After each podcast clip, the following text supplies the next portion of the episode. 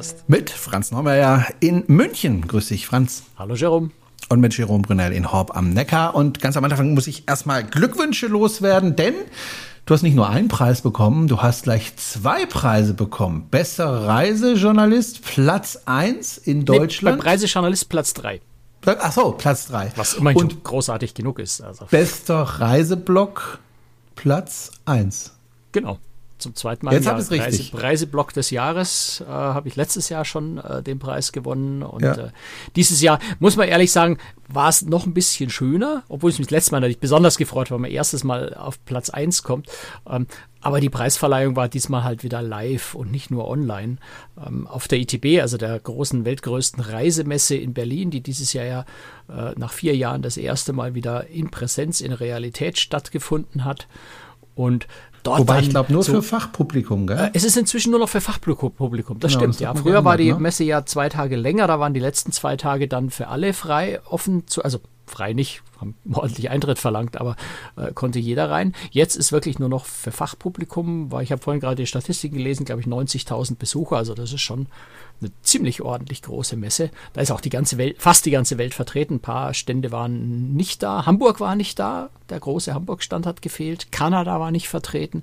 Dafür die arabischen Länder umso kräftiger. Ähm, Saudi-Arabien einen riesengroßen Stand.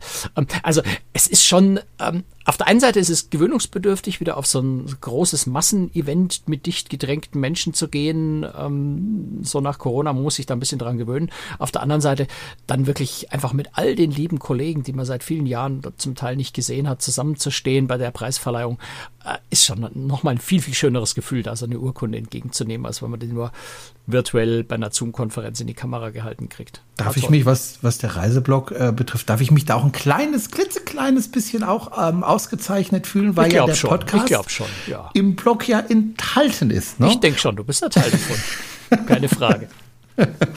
Aber äh, es gab kein Geld dafür, ne? Dass du mir nee, jetzt abgeben nee, nee, müsstest. Es ist einfach nur der Ehre halber.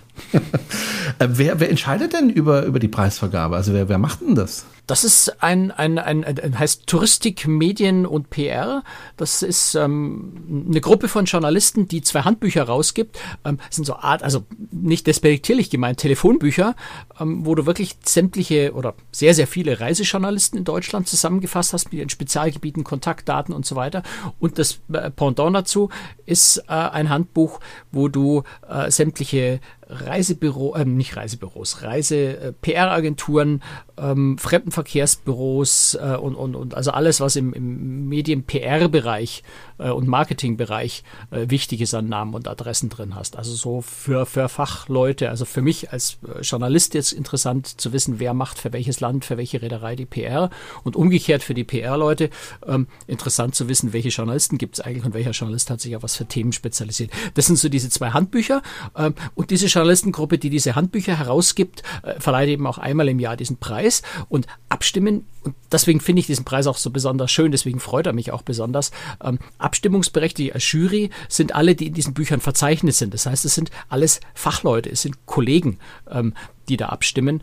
Und deswegen freut es mich besonders, wenn, wenn da wirklich auch unter Kollegen, unter fachkundigen Leuten äh, mal ganz nach oben gewählt wird. Das ist schon echt toll. Gut, über die ICB sprechen wir auch noch, aber in der Aftershow. Die Aftershow bekommen alle diejenigen, die uns ein bisschen finanziell unterstützen. Alle Informationen dazu gibt es auf der Webseite. Dankeschön übrigens an all diejenigen, die uns da unterstützen äh, mit es einem kleinen Betrag. Mehr. Es werden immer mehr und äh, wir werden immer reicher. Ach, reich Nein. werden wir davon nicht, aber es, nee. ist, äh, es ist schon sehr schön. Ja, absolut. Das ist einfach so, ein, einfach so eine kleine Anerkennung. Darüber freut man sich natürlich. Aber wir wollen in dieser äh, Folge des Podcasts äh, über was ganz anderes sprechen. Und zwar lässt sich da irgendwie so eine Insel nicht los, Franz. So ja. sehr, dass du da sogar nicht nur ein E-Book geschrieben hast, sondern gleich zwei, nämlich eins auf Deutsch, eins auf Englisch. Äh, ich, ich würde mal sagen, Englisch, es ist eins, weil das Englisch ist dann einfach nur die Übersetzung. Aber ja gut, aber das muss man ja übersetzen. Ich könnte das nicht so einfach. Ja? Da gibt's doch Softwares. Ja, ja, ja, ja. Die kann das so gut heutzutage. Da muss man kaum noch was nachkorrigieren. Das ist wirklich tief beeindruckend, was Übersetzungssoftware ja. inzwischen kann. Ja, ja. Und bald werden wir ersetzt durch eine KI, ne? Die, das glaube ich die KI Franz und die KI Jerome. Und dann äh, lehnen wir uns zurück und hören uns an, was weißt, wir ich, ich glaube, ich glaube, das Experiment sollten wir wirklich mal mal. Lass uns mal eine Aftershow äh, von dem Chatbot machen.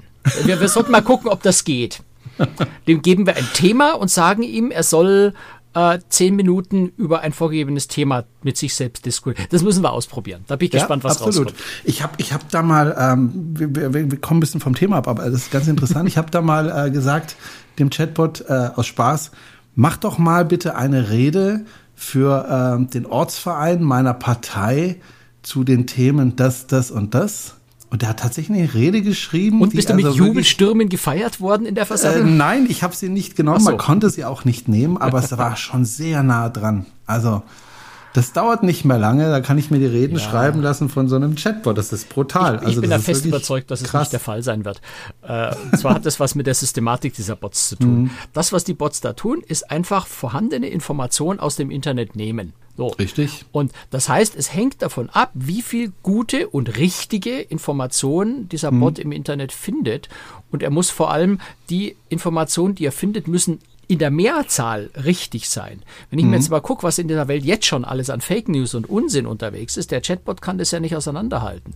Ähm, das heißt, wenn, wenn findige Manipulateure diese Chatbots einfach mit falschen Informationen fluten, dann kommt da immer mehr Mist raus. Und das Zweite ist, wenn niemand mehr originären Content schreibt, außer vielleicht Fake News Verbreitern, dann schreibt, schreiben die Chatbots ja nur noch voneinander ab. Das heißt, da kommt ja kein frischer Input mehr rein. Ich, ich glaube, nicht dran, dass uns das mhm. wirklich ein Problem ist. Es wird uns Arbeit erleichtern, es wird uns ganz viele Dinge leichter machen und abnehmen, aber dich und mich ersetzen, glaube ich nicht. Da bin ich ganz Schauen zuversichtlich. Ja, oh, ja, ich hoffe doch. Ich meine, ich will ja nicht ersetzt werden. Insofern. ne? okay. Du könntest dich selbst ersetzen, ohne dass es alle merken und dann würdest du das mhm. Gehalt kriegen, obwohl du gar nicht mehr arbeitest. Das wäre also, praktisch. Also, aber ich fürchte, auch das wird nicht passieren. Okay, äh, wir wollen ähm, auf eine Insel zu sprechen kommen, über die wir schon, glaube ich, zweimal gesprochen haben mittlerweile. Du hast zweimal, okay. Ja, ich glaube, du warst zweimal auf der Insel. Wir haben zweimal darüber berichtet.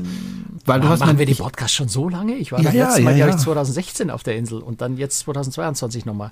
Ja gut, wir haben ja mit dem Podcast 2012, glaube ich, angefangen. Ja, du hast recht. Ja, okay, gut. ne? Also, und du hattest mir ja beim letzten Mal erzählt, dass, dass die Insel sich verändert hat und dass da Dinge dazugekommen sind. Also wir müssen Deutlich. darüber ja, ja, zweimal berichtet recht. haben.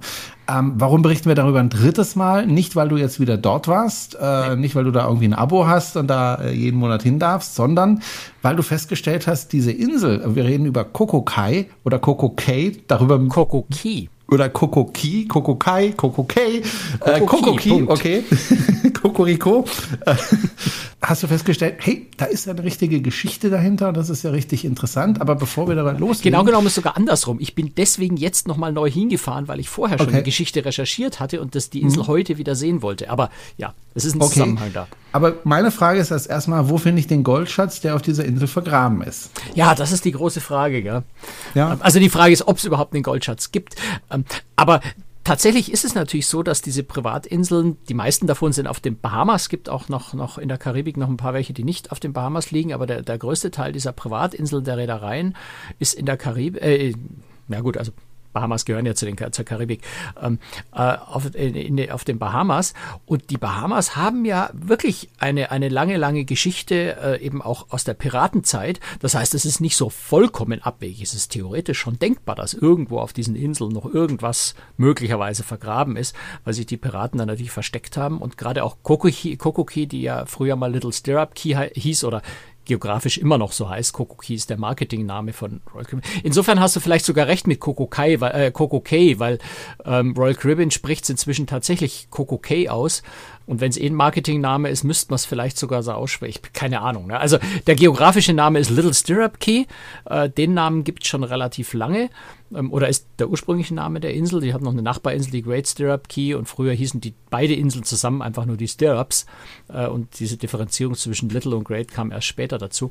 Ähm, aber so in der Piratenzeit, also 17. bis 18. Jahrhundert, äh, ist nachweislich, dass diese Inseln als Piratenversteck und Rückzugsgebiet äh, gedient haben. Manche von den Inseln waren auch wahrscheinlich auch Little Stirrup Key ähm, Zwischenstationen für Sklavenhändler, die aus Afrika Sklaven nach, nach Amerika und in die Karibik gebracht haben und dort ja, das Wort ist fies, zwischengelagert haben, ne, bis die Käufer die, die, die Sklaven dort abgeholt haben. Also da ist eine sehr, sehr, ja, nicht so lustige, aber eine sehr, sehr lang zurückreichende Geschichte, äh, die mit den Inseln verbunden ist. Und insofern ja, kann schon sein, dass da irgendwo noch ein kleiner Goldschatz vergraben ist. Ich glaube, also zumindest auf, auf, auf Little Stirrup Key, auf Coco Key glaube ich das inzwischen nicht mehr, weil Royal Caribbean hat diese Inseln ja so stark ausgebaut, ähm, dass da, klar, es sind natürlich schon noch unberührte Ecken, aber es werden immer weniger. Also irgendwann wäre man vermutlich äh, auf die, die, die Schätze mal gestoßen. Vielleicht sollte man auch mal sagen, wo diese Insel genau liegt. Sie liegt 250 Kilometer östlich von Miami in Florida. Mhm. Ist nicht besonders groß, ja, also 1,6 Kilometer lang. Ich lese jetzt gerade ab. Ja, äh, das ist super, Buch, weil ne? Ich habe es nämlich nicht im Kopf. Ja, 1,6 Kilometer lang und rund 400 Meter breit. Ähm, ist im Grunde wie ein großes äh, Kreuzfahrtschiff so groß. Noch, also das Kreuzfahrtschiff zeigst du mir mal, das anderthalb Kilometer lang ist. Dann mal ab, da kommt irgendwann mal so ein Schiff. Also hängen wir alle, hängen wir alle Schiffe, die in, in Miami anlegen können, hintereinander, da kommst du vielleicht ungefähr auf die Größe, ja. Wie gesagt, 400 Meter breit, also auch man ist da ruckzuck von der einen Seite auf der anderen Seite, ähm, 1,6 Kilometer lang. Also da kann man auch mal einmal drum rumlaufen. Das ist also auch möglich. Könnte man, geht leider nicht. Weil gewisse Bereiche gesperrt sind. Ja, klar, weil die natürlich auch ihre Wirtschaftsgebäude mhm. haben. Da wohnen ja inzwischen, glaube ich, über 200, 240 äh, Mitarbeiter wohnen fest äh, auf Kokoki. Die haben da ihre Wohnhäuser äh, und die sind natürlich abgesperrt, dass Touristen sich da fernhalten davon. Also insofern, ganz früher konnte man da schon beinahe rumlaufen und jedenfalls sehr, sehr weit auf der Insel frei rumlaufen. Je stärker die ausgebaut worden ist, äh, desto mehr ist das natürlich so ein bisschen beschränkt worden, beziehungsweise jetzt vor allem seit dem großen Umbau, seit 2019, äh, sind schon viele Bereiche jetzt einfach abgesperrt, weil es, ja, man muss dann doch diese vielen, vielen Passagiere, zwischen kann die Insel fast 13.000 Passagiere gleich, Menschen gleichzeitig aufnehmen, muss man halt einfach ein bisschen stärker regeln als in der Anfangsphase, wo, äh, ja, Schiffe angelegt haben oder vor Anker gegangen sind, da konnte man noch nicht anlegen auf der Insel, gab es noch kein Pier, die dann halt mal 800 oder 1000 Passagiere an Land gebracht haben oder ganz viel früher. Das allererste Schiff, was da, dort war, war wahrscheinlich ein Segelschiff, äh, die da mal so 40, 50 Leute an Land gebracht haben. Da hast du natürlich äh, andere Freiheiten, als wenn du jetzt mal 10, 12.000 Leute da auslädst. Mhm. Also die, diese, diese Inseln haben ja wirklich eine bewegte Geschichte. Was ich ganz interessant finde, ist, dass äh, diese ähm, Inseln nicht nur im 17. und 18. Jahrhundert als, als Piratenversteck gedient haben, sondern dass es da auch Viehzucht gab. Was, was für Vieh hat man denn da gezüchtet? Weil so viel Platz gab es da ja auch nicht. Das, ja, also Viehzucht ist jetzt, glaube glaub ich, ein bisschen übertrieben, aber es mhm. ist, also zumindest auf, auf Little Stirrup Key gibt es durchaus noch so alte ähm, Mauerreste, äh, die man sehen kann, äh, die wohl irgendwie mit Schaf- oder Ziegenzucht zu tun hatten. Äh, ich glaube, aber das ist jetzt wirklich eine Vermutung von mir, äh, so, so genau ist das nicht dokumentiert, äh, dass die halt damals gehalten wurden für den Eigenbedarf. Ja? Also du hast, du bist ja da, äh, heutzutage ist es nicht schwierig, da mal schnell mit dem Boot, mit dem Motorboot, mit dem Hubschrauber oder so rüber zu fahren, rüber zu fliegen. Nachbarinsel hat einen Flughafen. Also da kommt man ja heutzutage schneller hin.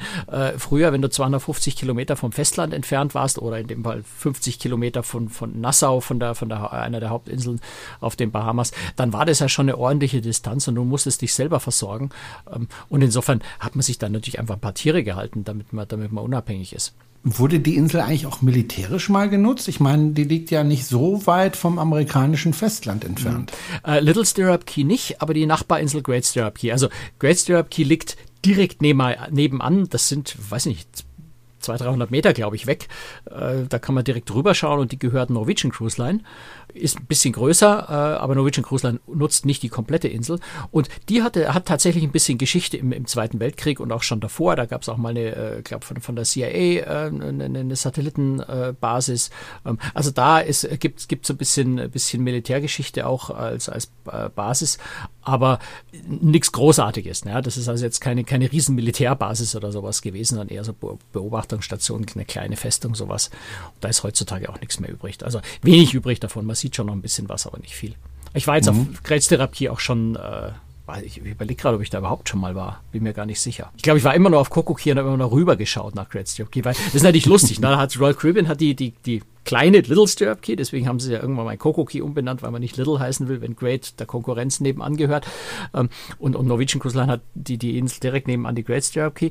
Und wenn man da, wenn man da jetzt bei Kokoki inzwischen ja an der Pier anlegt, äh, man kann ja direkt rüberschauen. Du siehst das Schiff von Norwegian, äh, du, du, siehst die Insel von Norwegian nebenan liegen äh, und die sehen natürlich umgekehrt auch die Royal Caribbean Insel. Also insofern war ich mir gerade gar nicht so sicher, ob ich bei, bei Norwegian mal auf der Insel war, aber nein, ich war da noch nicht. Ich habe immer nur quasi von drüben rüber geschaut. Muss auch sagen, diese äh, Insel gehört ja nicht zu den USA, ne? die gehört zu den Bahamas. Ja klar, also die Bahamas sind ja ein eigener Staat, die sind oh, jetzt nagel mich fest, irgendwann äh, Anfang der 1980er Jahre, glaube ich, äh, selbstständig geworden, waren vorher äh, Kolonie von, äh, von, von Großbritannien und sind heute immer noch Mitglied im, im Commonwealth, aber eben ein, ein selbstständiger und unabhängiger Staat.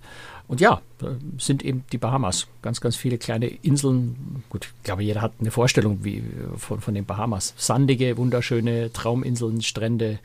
Das, was man sich halt auch bei einer Privatinsel vorstellt. Ja, das ähm, ne, Sand, Strand, türkisblaues Meer, Palmen, äh, der ganze Kitsch, den man sich da vorstellen kann in seiner, in seiner wunderschönen Pracht. Dann kam das Jahr 1972, das finde ich auch ganz äh, interessant. Äh, dann kam ein Amerikaner, nämlich Neil Rucic. Neil Rucic, ich hoffe, ich habe den Namen richtig ausgesprochen. Also die Amerikaner sagen Rusik. Okay. Ähm, ist, glaube ich, ein Oster osteuropäischer Ursprung der Name. Also als, dann, als Deutsche würde man wahrscheinlich Rutzig sagen. Ja. Ich nenne ihn jetzt mal Rucic. Na, Wenn er aus dem Osten kommt. Russik, Russik sagen. Äh, ja gut, ist egal. Ich glaub, die Jedenfalls kam er äh, 1970 zum ersten Mal auf die Insel. 1972 ähm, hat dieser Amerikaner äh, tatsächlich die ganze Insel einfach mal gekauft. Und äh, das für einen Preis, der also wirklich, äh, da würde ich mir auch überlegen, wenn ich das zu diesem Preis bekäme, ob ich da nicht irgendwie schnell zur Bank renne und mir einen Kredit hole, nämlich für 600.000 Dollar. Muss man natürlich sagen, 1972 waren natürlich 600.000 Dollar ein bisschen mehr wert als heute. Heute wären das vielleicht zwei, drei Millionen ungefähr, schätze ich jetzt mal einfach der wollte. Der äh, Punkt ist vor allem, heute könntest du die Insel gar nicht mehr kaufen, weil auf den Bahamas kannst du solche Inseln nicht mehr kaufen. Bahamas ja. haben irgendwann begriffen, dass es keinen Sinn macht, Inseln zu verkaufen. Wobei die Insel hat auch schon vorher dem Privatmann gehört. Also insofern ja, genau. war die schon lange im Privatbesitz. Ja. Aber die Bahamas, inzwischen die anderen die meisten anderen Privatinseln, ich glaube, Norwegian hat die Great Stirrup Key auch gekauft. Ähm, aber die meisten anderen Privatinseln sind äh, irgendwie so 99 Jahre Pacht oder sowas vom Staat. Die gehören den Reedereien nicht mehr. Aber äh, Kokogi gehört tatsächlich heute Royal Caribbean. Damals äh, hat, hat der Wissenschaftler, der Neil P. Rutzig, äh, die Insel gekauft. Genau, der hat die ja nicht gekauft, weil er gedacht hat, boah, was eine schöne Insel, da mache ich mir ein Häuschen drauf, dann wohne ich da und dann bin ich glücklich und äh, hula hula und was weiß ich, sondern äh, er wollte dort forschen. Ne?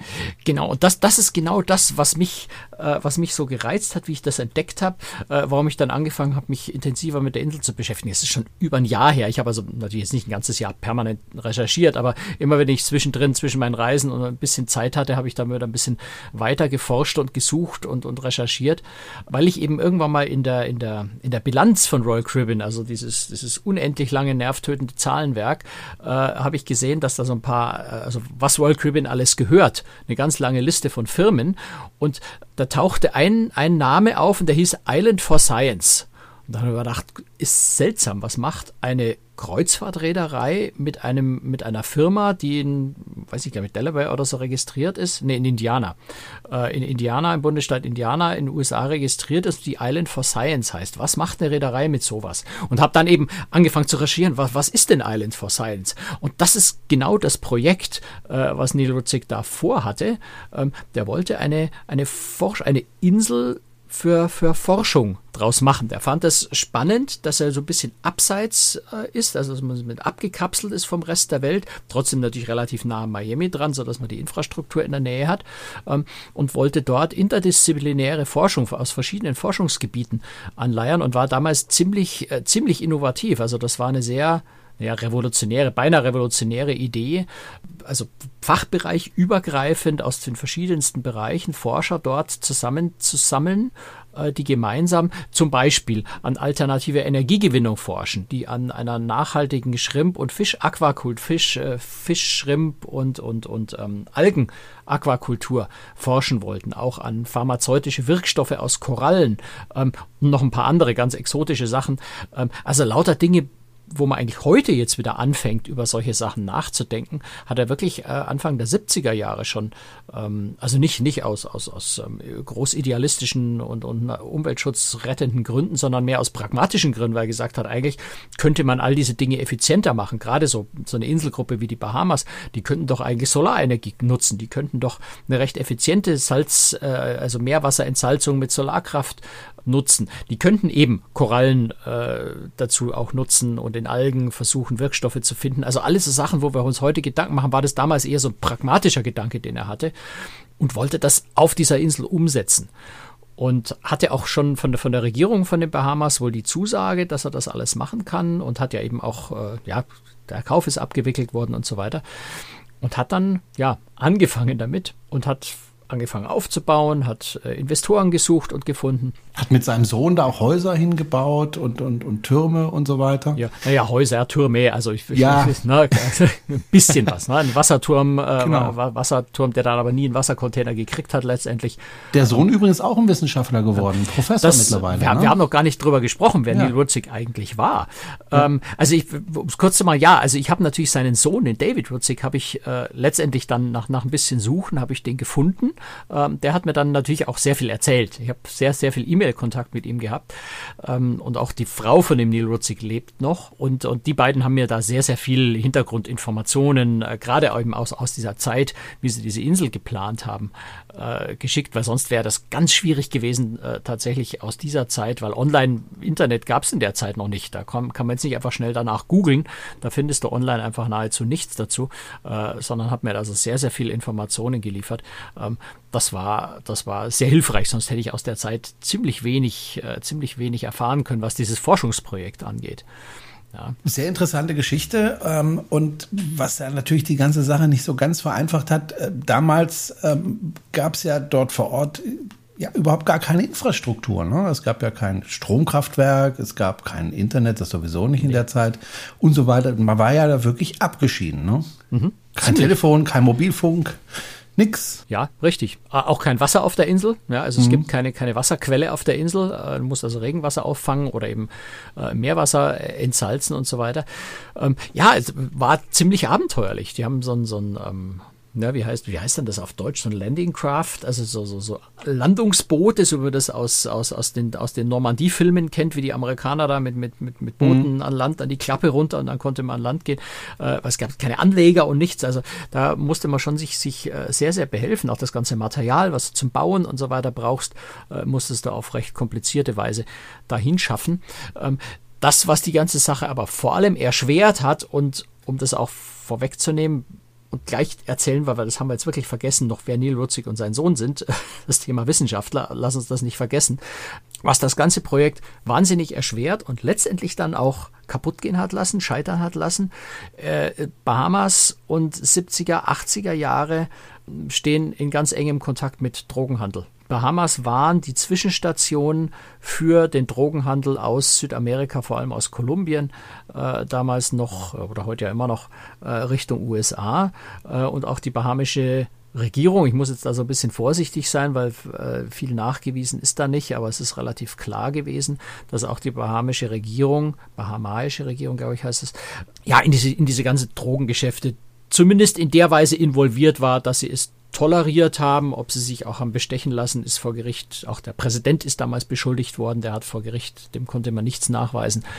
Ähm, aber die Regierung muss und, und war involviert in das Ganze, ob nur aktiv oder nur duldend, aber jedenfalls äh, war, waren die Inseln zum Teil fest, fest in der Hand äh, der, der kolumbianischen, der Medellin-Drogenbarone. Ähm, und das hat es natürlich sehr, sehr schwer gemacht. Mir hat der David Rutzig hat mir irgendwann geschrieben, äh, die Bahamas hat damals genau zwei Dinge interessiert, Tourismus und Drogenhandel. Und da kam dann eben der Aspekt äh, innovative Wissenschaft kam einfach in den Gedankengängen der Regierung nicht vor. Ähm, um also den Teil abzukürzen, letztendlich haben die Rutzigs nie oder dieses Projekt Island for Science nie die endgültigen Bau- und Betriebsgenehmigungen für die, für die äh, Anlagen dort bekommen, sodass sie schlicht und einfach die Isle of, Island of Science nie wirklich aufbauen konnten, nie wirklich in Betrieb nehmen konnten. Mhm. Was aus damaliger Sicht so ein bisschen traurig ist, aus heutiger Sicht muss ich sagen, dafür ist natürlich diese wirklich tolle Insel, Privatinsel Kokuki entstanden. Wie ist sie denn dann in den ähm, Besitz der Lass, lass uns kurz noch über die, äh, ja. über die zwei Menschen sprechen, die ich nämlich sehr, sehr faszinierend finde. Also Neil Rutzig ja. Ist ähm, einer, der war einer, ja bei der, der, NASA eigentlich, ne? Der hat für die NASA, für das NASA-Raumfahrtprogramm äh, zu Zeiten der Apollo-Missionen äh, gearbeitet, hat selber auch so ein bisschen davon geträumt, ins Weltall mal zum Mond, für die, für die Mondmission äh, äh, wollte er, wäre er gerne äh, mitgeflogen, hatte dann aber äh, die damals notwendigen Universitätsabschluss nicht, deswegen konnte er sich für das Programm nicht bewerben, ähm, war aber offensichtlich ein äußerst schlauer Mensch, der auch ein sehr, sehr viel beachtet oder mehrere viel viel beachtete Bücher geschrieben hat, oder besonders eins, dem man heute zuschreibt, dass er möglicherweise mit diesem Buch äh, sogar die ganze Apollo-Missionen äh, zum Mond äh, gerettet hat, weil er einfach vehement dafür argumentiert hat. Eben auch damals schon wieder sehr, sehr vorausschauend argumentiert hat, zu sagen, wir müssen sowas wie eine Basis auf dem Mond aufbauen, weil wir wollen irgendwann mal zum Mars. Wir müssen lernen, wie das geht. Wir brauchen eine Basis im All. Und dafür sind diese Apollo-Missionen unglaublich wichtig. Also ich fasse jetzt dieses Buch irgendwie in drei Sätzen zusammen. Das ist natürlich viel, viel komplizierter und aufwendiger. Aber er hat damals, glaube ich, sehr, sehr großen Einfluss ausgeübt. Er war auch, er hatte also auch lange auch mehrere Wissenschaftsmagazine unter sich. Die hat er nämlich verkauft und mit dem Geld konnte er sich die Insel kaufen. Äh, das am Rande angemerkt. Und war also ein hoch angesehener ähm, äh, Forscher und, und äh, ja, beteiligt eben an dem, an, dem, an dem Raumfahrtprogramm der NASA. Auch nachdem er da ausgeschieden ist und schon seine Island äh, for Science äh, versucht hat aufzubauen, war auch weiter als Berater noch äh, für die NASA tätig. Und sein Sohn äh, David Rutzig ist heute an der Universität Professor und ich muss jetzt, ich finde jetzt gerade auf die Schnelle die Bezeichnung von ihm nicht, also in, in irgendeinem ganz, ganz komplexen Forschungsgebiet, Quanten, ähm, ich, ich, ich suche es gleich mal, ich finde es gleich wieder. Ähm, dann kann ich dir das genau sagen. Quantenmechanik vielleicht. Könnte es, ich, ich, muss, ich muss es echt gucken, weil äh, ich kann es mir einfach auswendig nicht merken. Musst du an der Stelle dann schneiden. Nix da, da wird nichts geschnitten. Aber doch, ich, das dauert vielleicht jetzt ein bisschen länger. Das ist langweilig, da zu warten. Gut, ich hab's gefunden. Lange suchen hilft manchmal. Er ist Professor an der University of Illinois, äh, dort schon seit 2008 Director of, äh, of the Center for Plasma Material Interaction und äh, Direktor des Illinois Plasma Institute. Also Uiuiui ein Bereich, in dem ich 0,0,0 Ahnung habe und das klingt fürchterlich kompliziert. Es ist einfach glaube ich, einfach eine sehr, sehr schlaue Familie. Offensichtlich. Trotzdem ganz, ganz, ganz, ganz netter Mensch, ganz, ganz lieber äh, Mensch, der, der sich wirklich viel, viel Zeit genommen hat, meine Fragen zu beantworten, mir Infos zu schicken. Äh, das war ein echt toller Austausch. Trotzdem frage ich mich, wie ist denn die Insel dann letztendlich in Besitz der Reederei gekommen? Was ist da die Geschichte dahinter? Das, das ist dann eben der nächste Schritt. Ne? Weil äh, die Firma, die, die der Vater dann hatte, diese Firma, die taucht ja immer noch in den Bilanzen der Reederei auf. Ne? Ja, klar, das ist natürlich so eine, so eine rechtliche, steuerliche Geschichte, mhm. ne? Äh, dass man damals dann äh, diese Insel nicht im Privatbesitz hatte und diese ganzen, also das, dieses ganze Projekt Island of Science und die, und die, Insel und all das wurde dann in diese Firma gepackt, weil das dann in den USA irgendwie steuerrechtlichen Vorteile hat. Da, da kenne ich mich auch nicht aus mit dem Zeug, aber äh, das war so letztendlich der Grund. Äh, und letztendlich ist dann diese Firma halt mit, mit all diesen Assets, insbesondere der Insel, ist halt so bestehen geblieben und ist dann in den Besitz von Royal Caribbean irgendwann äh, übergegangen. Also der Punkt ist einfach, wie, wie äh, gemerkt hat, äh, dass oder einsehen musste, feststellen musste, dass er diese Genehmigungen äh, von der bahamischen Regierung niemals kriegen würde, äh, hat er natürlich angefangen, sich umzuorientieren und zu gucken, was mache ich denn jetzt mit dieser Insel eigentlich? Ähm, und hat damals dann schon äh, so in den Anfang der 80er Jahre gemerkt, da ist ein gewisses Interesse von Kreuzfahrtreedereien da. Ähm, das war damals äh, die Barefoot Windjammer Cruises, also ganz, ganz abgedrehte äh, Reederei mit kleinen äh, Windjammer-Segelschiffen, äh, sehr teuer, mit, mit sehr illustren äh, Passagieren, 30, 50 Leute an Bord, äh, die also da schon nachweislich in den 70er Jahren irgendwann in der Nähe auch schon zu, zu, zu Tauchspots äh, gefahren ist und irgendwann dann auch wohl eben mal angefragt hat, können wir die auch mal auf eure Insel für einen Tag äh, und Strand, den Strand dort genießen. Und da ist dann so diese Idee entstanden. Relativ schnell äh, ist dann auch Admiral, Ad, Admiral Cruises, äh, Firma, die dann später von Royal Caribbean gekauft wurde, äh, gekommen und äh, ist dann mit einem größeren Schiff äh, hat, hat mit einem größeren Schiff die Insel angefahren, ist da vor Anker gegangen und hat dann eben auch Passagiere in größerer Stückzahl. Also dann einfach mal äh, von, von der Emerald of the Seas, ich glaube maximal 900 Passagiere hatte das Schiff damals. Das war für damalige Verhältnisse ein riesengroßes Schiff. Ähm, und hat dann, äh, ich glaube 1983 oder sowas, äh, das erste Mal äh, Passagiere mit dem Tenderboot an Land gebracht, die einfach mal so eine Trauminsel einen Tag lang genießen wollten. Mit ein bisschen Schnorcheln, die hatten dann Schnorchelguides und bisschen Schnitzeljagd durch den Urwald auf der Insel. Da war sehr, sehr viel äh, ja, karibischer Urwald dann auch auf der Insel. Einfach Strand genießen, bisschen Cocktail, bisschen Barbecue. Ähm, da hat er auch pro Passagier dann Geld bekommen von der Reederei dafür, dass sie die Insel nutzen durften. Ähm, und das waren so diese frühen Anfänge, äh, wie, wie, wie äh, solche Inseln von den, von den Reedereien genutzt wurden, die natürlich in Miami äh, unter zunehmendem oder in Florida insgesamt unter zunehmendem Konkurrenzdruck standen untereinander. Die Reedereien, ja, jeder hatte Schiffe, jeder ist irgendwo hingefahren, irgendwie war das alles sehr, sehr ähnlich. Ähm, und jeder hat versucht, sich von der Konkurrenz abzuheben und nochmal was Besonderes zu bieten. Und da kam langsam in Mode, äh, solche Privatinseln zu haben. Norwegian hatte die Insel schon äh, damals auch schon. Ich glaube, die haben die 1977 schon angefangen zu nutzen.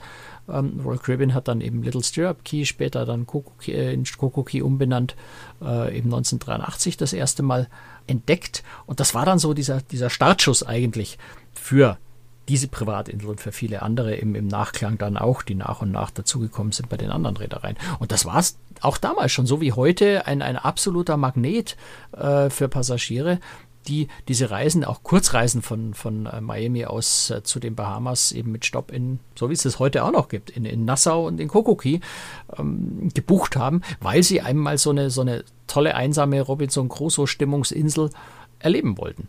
Und das war so das, das Verkaufsargument für Reedereien damals. Gut, und äh, heute ist sie ja in Betrieb und wir sollten vielleicht einfach nochmal sagen, warum äh, das so für die Reedereien so lohnenswert ist, so eine Insel zu besitzen. ist ja nicht die einzige, weil das natürlich auch eine Kostenfrage ist. Ne? Also statt dass die Umsätze an Land gemacht werden von irgendwelchen anderen, macht äh, die Reederei die Umsätze selber. Man muss keine Liegegebühren bezahlen und ja, so weiter stimmt und so weiter. Mit den ne? Liegegebühren. Ne? Es ist, äh, nee? also die Bahamas kassieren da schon trotzdem. Ne? Ah, okay. Ähm, also die Bahamas sind schon ganz schlau schlau, ja, die sehen okay. schon zu, äh, dass sie an der ganzen Geschichte mitverdienen. Es gibt auch, ich habe diese Regel noch nicht ganz verstanden, weil es ist, es ist nicht ganz durchgängig, aber es gibt wohl eine Vorschrift, ähm, dass wenn die Reedereien Privatinseln anlaufen, dass sie auf dieser Kreuzfahrt dann auch einen anderen bahamischen Hafen anlaufen müssen, also entweder Freeport oder äh, Nassau, ähm, sodass also das so als Kombination, willst du die Privatinsel anlaufen, musst du auch eine von den, von den anderen Häfen anlaufen und dort noch ein bisschen Geld lassen.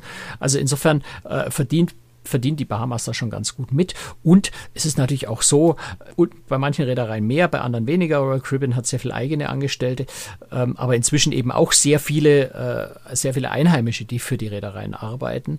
Und nee, äh, andersrum, Norwegian hatte relativ wenig Einheimisch, die haben inzwischen auch mehr.